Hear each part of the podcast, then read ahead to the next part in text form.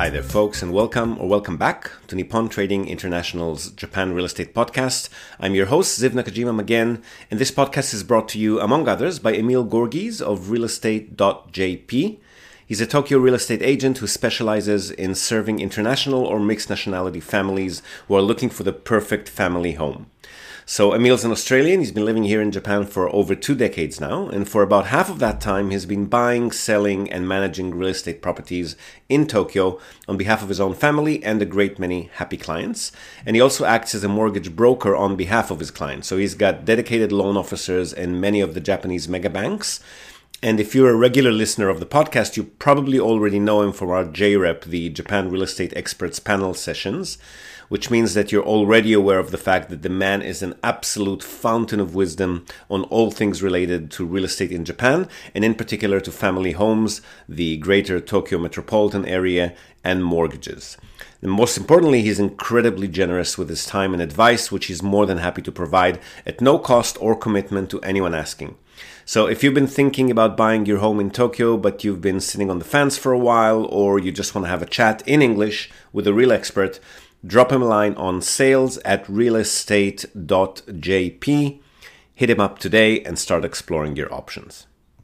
All right, so for today's episode, uh, this is one of those conversations that you, our viewers and listeners, seem to like um, the most, or at least among the most.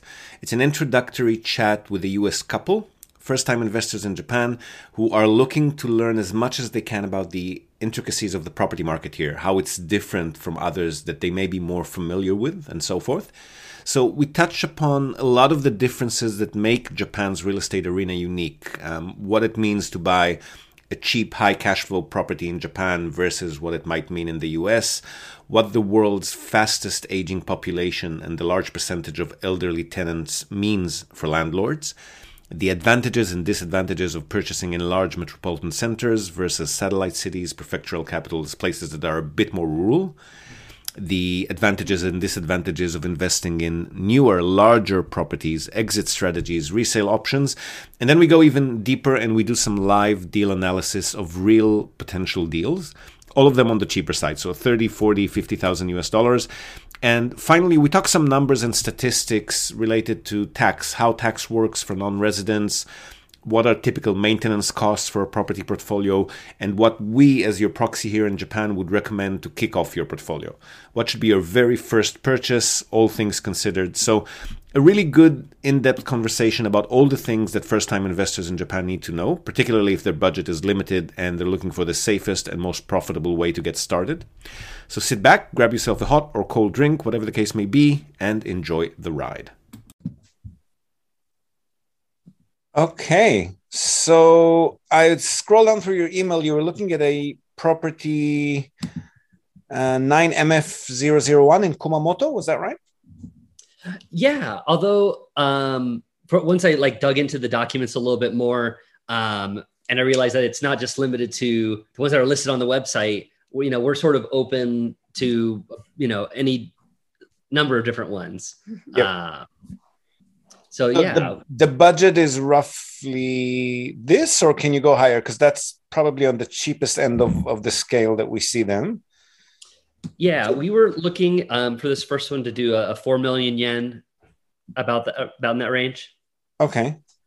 Um. Well, I mean, it's not going to buy you into Tokyo or Osaka. Maybe Fukuoka, Nagoya, Kobe, if we're lucky.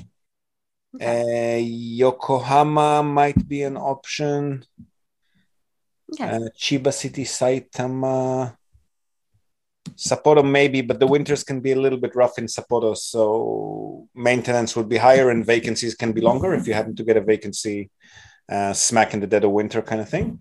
Mm-hmm. Um, but otherwise, yeah, not not major major central locations in metro cities, but otherwise 4 million suburban Fukuoka, maybe if we're lucky, should get you into a few cities. Um, Kumamoto is not bad. It's got high yield and high return, but very little prospects of um, prices going up. Not that I would ever bank on that in Japan overall, but it's nice to have as potential. Right. Um, so all the other places I've mentioned have probably got a better chance of um, gaining in value if and when the economy does well in Japan overall. Kumamoto, not so much. That's why they're still a lot cheaper there. and why yield is also a little bit higher there, but um, that's because it doesn't go up. So, do you have rough criteria in mind aside from the budget, like more safe and stable, more high cash flow oriented? Uh, well, give me a rough idea of what you're invested in or looking to invest in. Yeah, I, I think we were going for more of the high cash flow. Okay. Just to start out with. Um, We have some, we have two rentals in Ohio. Um, and they're sort of in that vein too, but they're very high risk. Mm-hmm. Uh, there's you know lots of problems in the those neighborhoods, so it can be hard to place tenants sometimes. Tenant um, wise, you mean? Okay, yeah.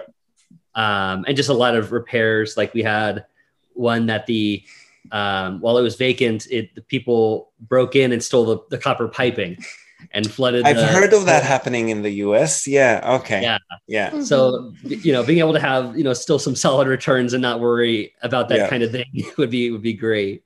well, that that doesn't happen here. That definitely we don't have. Um, there's no squatters or forced evictions, or I mean, we might occasionally. Sorry, I'm working from home today, so there'll be a cat or two. Oh yeah, we have cats too. Yeah. Okay so that's not going to happen. There's no ghettos or crime labs. And if rent is late um, the most we'd have to do if it's chronically late for a while we'll just send a letter saying please vacate the property and off they go kind of thing. It's not really a conflict oriented market. Um, but you will get occasionally um, elderly people dying in a property mm. um, or being hospitalized and just not coming back to the property because a lot of your population is going to be elderly not destitute but near destitute pensioners and retirees and so forth. Mm-hmm. So people who either don't have kids or are estranged from their kids um, and are living on their own. And there's not really, I mean, aside from the local welfare office, which you know checks on them once in a while, there's not that many social connections in their lives. So they do tend to either die in hospital away from the unit or in the unit itself. Mm-hmm. Um, that's mostly covered by your insurance policy. So it's not a financial concern or not a huge one. You will need to maybe reduce the rent a little bit for the next tenant in line, but the insurance will compensate you for um, remote. Oh, there he is. Hello. yeah. for um, I've got this one here. He hasn't showed his face yet, but he's sitting right next to. me. so cute. So um, insurance will cover you for most of it, as well as for one or two years of lower or missing rental income after somebody dies in the property. Um, but it's a hassle. I mean, that you know, there's an insurance uh, policy uh, compensation to apply for, and then wait until that's approved, and they want to see photos of how you renovated and so forth. Um, the other thing, so cash flow is relatively high here. I'm not sure what you used to uh, in the states, but here so places like Kumamoto would be like that deal that you've looked at. So it could be kind of scratching the 7% if you're lucky uh, mm-hmm. before tax. This one was actually close to eight. That's pretty rare. Um, so that's net before tax, um, but it's not going to go. Um, you can't raise the rent at the end of every tenancy like you probably do in most Western countries. I, th- I guess probably in the US as well.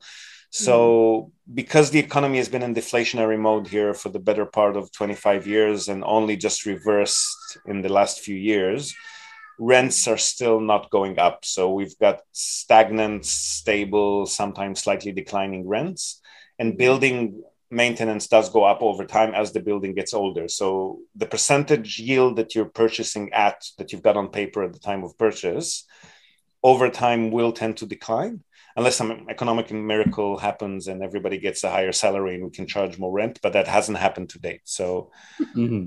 yield will tend to drop over time. And after five, six, seven years, as long as you've been holding on to the property, if it goes a little bit too low for your um, comfort zone, then we just resell the property on your behalf. Okay. Um, if the yield is still relatively high, we might have a customer who will take it off your hands. Otherwise, we'll just do it on the open market. It's a very liquid market. So within a month or two, if it's priced right, it should go. Okay. Um, but yeah, I guess so. The first step would be to aim. So if you want to go safe and stable and not have to worry too much about uh, longer vacancies, Mm-hmm. I'd probably try to steer clear to the bigger metro centers and maybe try to aim for about 6% if we can, 6% net before tax. If you're comfortable with that, if you want to aim for the highest possible cash flow, we can go for places like uh, Kumamoto and other prefectural capitals and satellite cities where prices are still low and yield will be higher when you purchase. But they tend not to hold that yield. They fluctuate more because vacancies can be longer because um, occasionally you'd have to reduce the rent a little bit more between tenants because the building getting a little bit older or the city is getting a bit less popular. So safe and stable around 6% will probably not have too much of that. If you go for seven, seven and a half percent like that Kumamoto unit, you'll start higher, but you'll probably have just a few more hands-on decisions to be made over time and the yield might fluctuate a bit more. Okay. So totally up to you. You okay. aim us at the right um, uh, direction and we'll go for it. Yeah, we're trying to trying to figure that out. Um, for people who you know start investing, do they normally go the more the the higher yield with more variation, or do more people prefer the the lower but stable? So that's why I was asking what you've got in other places. So you're saying that you've got stuff in the US that's um, potentially higher yield but more of a headache. Mm-hmm. Yes. Um, so maybe to to complement that, you're looking for something that's a bit more safe and stable and headache free, yeah. I guess. Yeah, okay. yeah. yeah. The idea of 6% sounds good. Getting in when we were talking, he said, What are you thinking? And I said, This being our first look into Japan, yeah. would definitely like to try something easier, more stable, a little bit lower on the price. That then, if we, you know, find that comfy, then we can yeah. also build on that in the future. Okay. So, I mean, we'll send you samples maybe a little bit of both. So if we aim our search of up to and and that 4 million yen that you've mentioned is that including purchase cost or just the listing price itself? Um, what I, all would be included to get to total purchase cost? About how much? Um, We're very these, familiar with U.S. mortgages, but past that, I don't know what a closing cost or any other fees might look like. Well, at this at this price level, we have a fixed fee that's 5% of 5 million yen. So with us, you can't really get us to facilitate the deal for less than um, that minimum, which is 275,000 yen. Okay.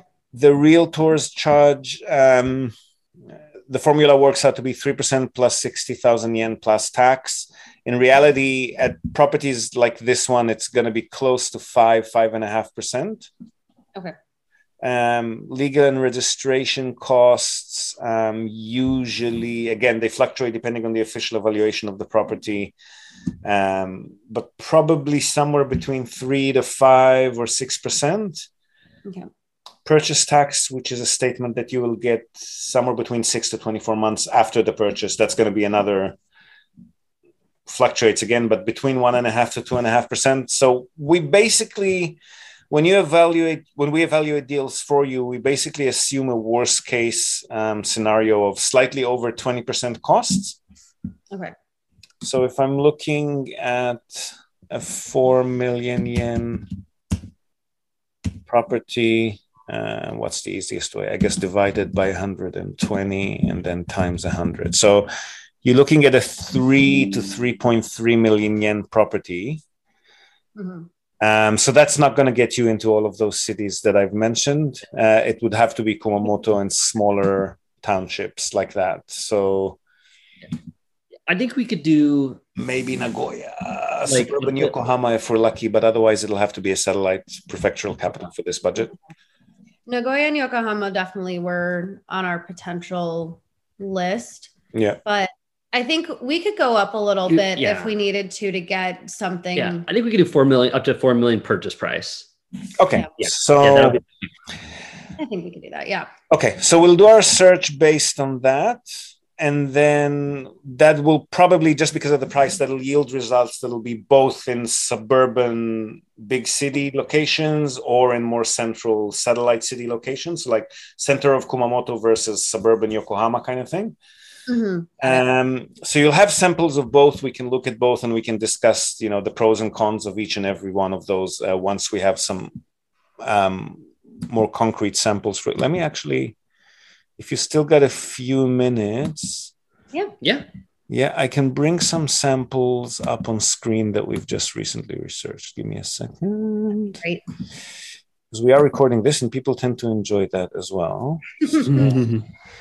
it's a win-win. Okay, so if you look at this Excel sheet, can you see it? Yes. Yes. Yeah. So that one, oh, sorry, no, that's last year. So let me close that. Let me open this one. And you're probably not seeing my screen anymore, right? No. No. And how about now? Yes. Yes. Yep. Okay.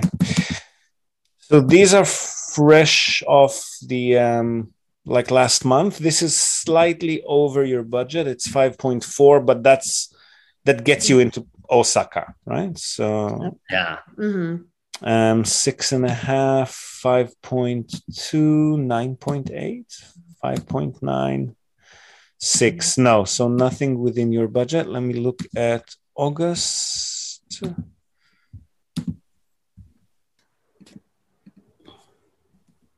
Sorry, I'm just trying to find the last time we researched um, on the cheaper end of the scale. Give me a second. It's okay. It's giving me a chance to do conversion in my head. Yeah. we keep seeing the, the exchange rate just get better and better. Um, In and our that, favor. That, that was part partly Yeah. why I wanted to jump in on this. this is not a bad time to we've got a lot of customers who have been potential customers for a while but then as soon as they sign up with us they can use us as their japanese bank account like de facto bank account Mhm. so a lot of them have been just joining or even customers you know existing customers they haven't got a particular property that they want to purchase but they're, let's just transfer it to yen right now and we'll find something to buy later just yeah, That's awesome. yeah. um yes i found some okay so i will share the screen one last time with this file. Okay. We interrupt this broadcast to tell you about Tokyo Family Stays. They're a short term rentals company in Tokyo and they offer a home away from home experience, which is just perfect for remote working, quarantining, if that's still a thing, or if you just need somewhere quiet to get away from the world. They offer a variety of options for families, corporate relocations, or even if you're simply transitioning between homes in Tokyo. The properties are super comfortable, tastefully furnished, fully equipped with all amenities, and they accommodate up to 10 people. So, really, the only thing you'll need to bring with you is your toothbrush and maybe a change of clothes. They come with fast, unlimited wireless internet, dedicated workspaces, and fully equipped kitchens, and they're just a delight to stay in. Fantastic alternative to Japanese business hotels, which, if you've ever stayed in one, you probably know they're tiny, they're noisy, fine for a night or two if you're on your own, but longer term or with a family, you'll probably feel you're in a jail cell very quickly in a Japanese business hotel. So if you want to give yourself a sense of space and freedom by renting a real home, with comfortable Western beds, including all the necessities like baby bedding, children's toys, high chairs, etc., you definitely want to reach out to Tokyo Family Stays. They've been at it for over a decade. They're a fully licensed Minpaku or short term stay operator. And as a special bonus for our viewers and listeners, they're also throwing in a breakfast basket upon arrival for anyone who books and mentions the Japan Real Estate Podcast or NTI. And not only for guests, if you're a property owner, you've got an investment property that you want to tweak for higher profit, or a holiday home that you want to rent out when you're not using it via short term stays, drop them a line today, see how they can help you maximize your property's income. And again, as a special bonus to our viewers and listeners, they're also offering a free audit of your existing short term stay listings without any obligation whatsoever. So feel free to reach out to them at tokyofamilystays.com. Well worth a visit.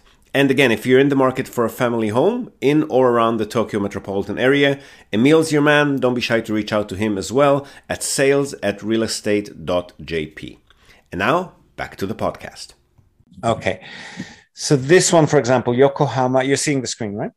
Yes. Yep. Yep. So this is Yokohama 4.6 million. At the rates back then, it translated into a total, including worst case cost. We didn't know exactly at this point, but mm-hmm. assuming worst case cost translated into 41,000. I think now it's probably going to be cheaper than that because um, that was July and it's only improved since then. So 40,000 including costs or less. Um, suburban Yokohama, but central.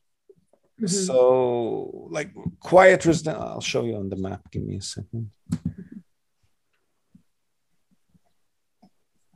Have to Um, gain more uh, familiarity with Yokohama. Yokohama is Japan's second biggest city. It's definitely not a bad spot, but um, it's very suburban. Are you seeing the Google Maps? No, you're probably not. Uh, no, I was going to say that. Yeah, I'm going to share. I'll just stop sharing them screen by screen and I'll just share everything. I don't think I've got anything incriminating in there. Okay. So are you seeing the map now? Uh, not, yes. yeah, yeah, there we go. Yes, yep. Okay. So let me zoom out. So Yokohama Central is here. Mm-hmm. This one is um, central-ish. So this is the nearest station. From here to Yokohama Station is about three minutes by train. So central enough, but the area itself is quite quiet, residential, suburban kind of. There's no so Yokohama generally around the port, three four station around the port. It's very city-ish, and the rest mm-hmm. of it mm-hmm. quite quiet suburban, but still Japan's second biggest, second most popular city. So it's a good place to purchase in. And that one was yielding 5.4%. So just under six. Uh, price might be negotiable a little bit. For example, if we take it down to 4.4%, it will yield 5.7, right? It'll slowly creep up towards six. Um, the property itself is 1992. So again, slightly older building, which means that these fees that you see up here um, will be increasing over time, right? So you can, if you imagine what happens in say five, six years down the track, let's say this goes up to 9,000 suddenly. Mm-hmm um, it drops you by half a percent, 0.3%, like slowly creep towards the next nearest percentage point, and then further down from that as it gets older. So we have that was a bit higher, that one a bit higher, this one 3.2 in Takasaki, which is, um, sorry, one of the uh, prefectural capitals um, in Gunma or one of the commerce centers up in Gunma Prefecture, um, very close to the station itself, built 1993. So similar age, similar price, yielding about 7%. So that's the difference between major cities and prefectural satellite capitals and so forth. Right. Um, where's this one? This one is in Fukuoka and within your budget, which is rare in Fukuoka.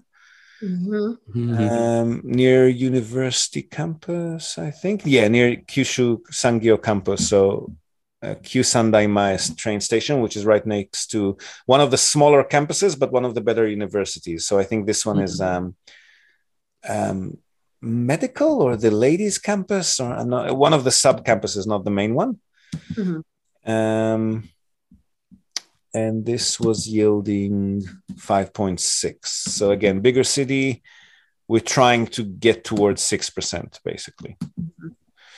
Um, this one is in Sendai, which is another uh, one of the bigger cities uh, in nor- north of Tokyo, uh, second north of Tokyo. Um, kind of blue collar ish, but not a bad town. Mm-hmm. And that one 6%. If we can negotiate it a bit, maybe a bit more than that. Um, Fukuoka again. Oh no, this is the same one, isn't it? Mm. Looks like the same one. Uh, and there's Kumamoto again, lower price 2.5 ish, 5.2. So obviously, if we're going out to satellite cities, prefectural capital, we'd want to get the yield higher than that. Otherwise, it's not worth the risk for us to not stay in a bigger city. So with mm-hmm. this one, I'd probably take this one off the list if I was working with you on which one to buy, and maybe. I mean, you can't negotiate it much. Nobody will sell mm-hmm. it for less than two million, I guess. So maybe two point two. We could potentially get the yield up to six percent, but we don't need to go to Kumamoto for that. So I'd probably go to. I'd probably stay more central, and then this one, which is Fukuoka City again, four point seven um, but one of the best locations, resident, most popular residential locations in the city.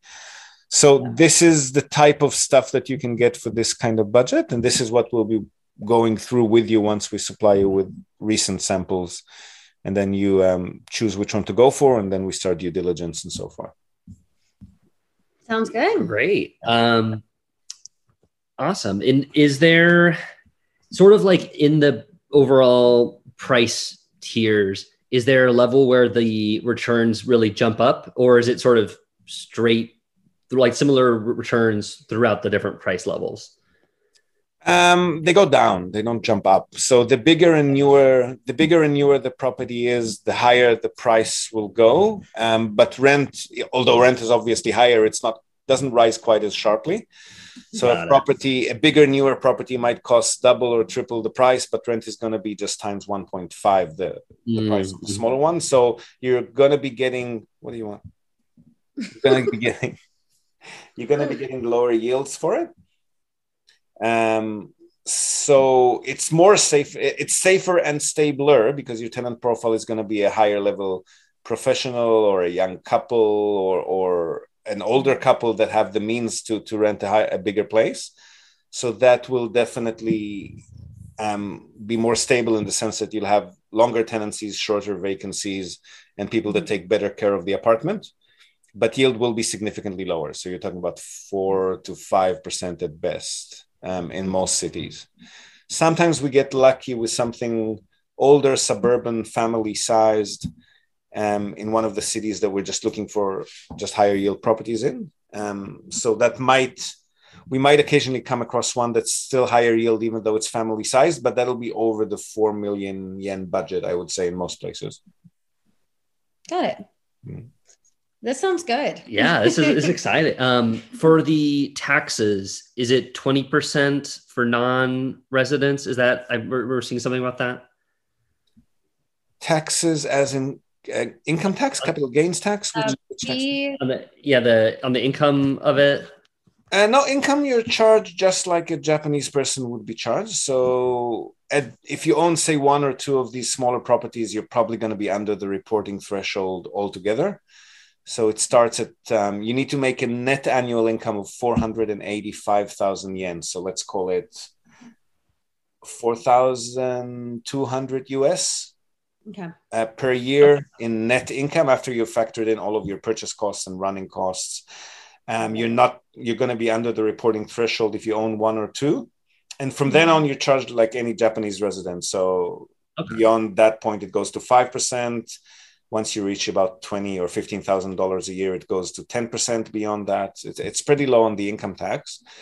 Um, if you don't file your tax statements in Japan, though, you're supposed to um, whoever is paying you rent or whoever's buying property for you, whoever's giving you any kind of income in Japan is supposed to withhold 10% of your tax until you settle your taxes and then you get credited back for that. Maybe that was it. Got it. Okay. Got it. Mm-hmm. Um, that's the only thing that's different to non residents if you sell a property at a profit, you want to do that after five years because um, before that, capital gains tax is doubled. So instead of 20%, it'll be 40% on the profit from the sale. Um, but that's the same to Japanese people as well. That's just to curb speculation and flipping and so forth. Right. Great. Awesome. Um, so, how in these stable properties, say like a 7% uh, or 6%, and that after everything, how what sort of is that like natural variation in the percent yield uh, over time, kind of thing? You mean as the property gets older? Yeah. Um, it's hard to average because you could. I mean, you could be fine for five, six, seven years after purchase, and then you could um, have a tenant move out the day after you purchase, and you have to renovate the place, and the next tenant in line is paying less. So, I mean, it'll stabilize over time if you own a bunch of properties over a number of years. But if you're going to be owning one or two, just take every percentage that I quote at you, maybe with a grain of salt, because you could diverge with a small sample size. Um, I would say about half a percent a year on average. Okay. So maybe after a quarter to half a percent. So maybe after four years, you'll be one and a half, two percent lower. Okay.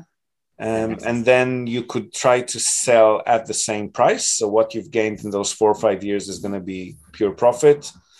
If something miraculously beautiful happens in Japan, maybe you'll be selling it at a profit. Like for example, if you bought in central Fukuoka or central Nagoya uh, or central Tokyo, Osaka, um, 10 years ago now you would have almost doubled the price so it does happen in japan as well but mm-hmm. that's not a strategy to bank on. But right. ideally, what most of our customers do is they hold them for, let's say, five to eight years, depending on how, how high the yield remains. And then they resell them and reinvest in something a bit younger and more stable again. Okay. Yeah, that makes sense. Great. Hmm. Okay. So, yeah. Any further info I can get? So, that one that you looked at, sorry, 9MF001, that was the Kumamoto one, was actually already sold. The one that I've just shared my screen and showed you with in July are probably also already sold. They go very quickly here. Okay. Um, but Natalia, who was CC'd on all of our correspondence, can research uh, with that limit in mind, with 4 million yen in mind, and then show you um, the samples that can come up in different cities based on that budget. And then, if and when you want to start submitting offers or for us to do diligence or contact the sellers or agents or anything, just let us know and we'll kick off the engagement process. Sounds good. Perfect. Thank you so much. My pleasure. So, mm-hmm. thank you for allowing us to record and um, let Natalia or me uh, know what your criteria is. If it's anything beyond the budget, like you know that you want to be closer to this city or that city, uh, let us know and we'll um, we'll throw in a couple of hours research for you and we'll take it from there. Perfect. Sounds good. Thank All you right. so much. Yeah, thank you. Thanks for your time. Thank Thanks, you. Have a good one. Bye. Bye bye. So there you have it. Yes, Japan definitely has plenty of cheap, relatively high yield investment properties to choose from, but there are also some considerations and information that first time investors should be aware of. And I think that we've covered many of them in this conversation. Hope you found some value in it. Now, before we go, we're also, as always, going to tell you and also link to our other sponsor's website. That's Hiroshi Shimizu, immigration lawyer and administrative scrivener. If you're thinking about moving here on a more permanent basis, or you're already in Japan on some sort of a temporary visa and you want to switch to a longer term or permanent one, or if you're considering setting up a local company or a branch office of a foreign company and you've got any sort of business or visa related inquiries, or even if you just want to find out what your options are on any of these topics, feel free to contact Hiroshi Shimizu. You can find him at japanimmigrationexperts.com and he can help you set up a company, apply for any kind of visa, or just provide you with the best advice and extremely affordable consultation related to these topics. And he's already done that for many of our listeners. So feel free to reach out to him. Again, that's japanimmigrationexperts.com, and you'll be well on your way. And that's it from us for today, folks. Hope you've enjoyed this episode of the Japan Real Estate Podcast. Do share it with your networks and please let us know what you think. So leave us a short rating or review on the iTunes Store, on Spotify, or just drop us a line in the comment section or wherever you might have found this episode. We love hearing from you.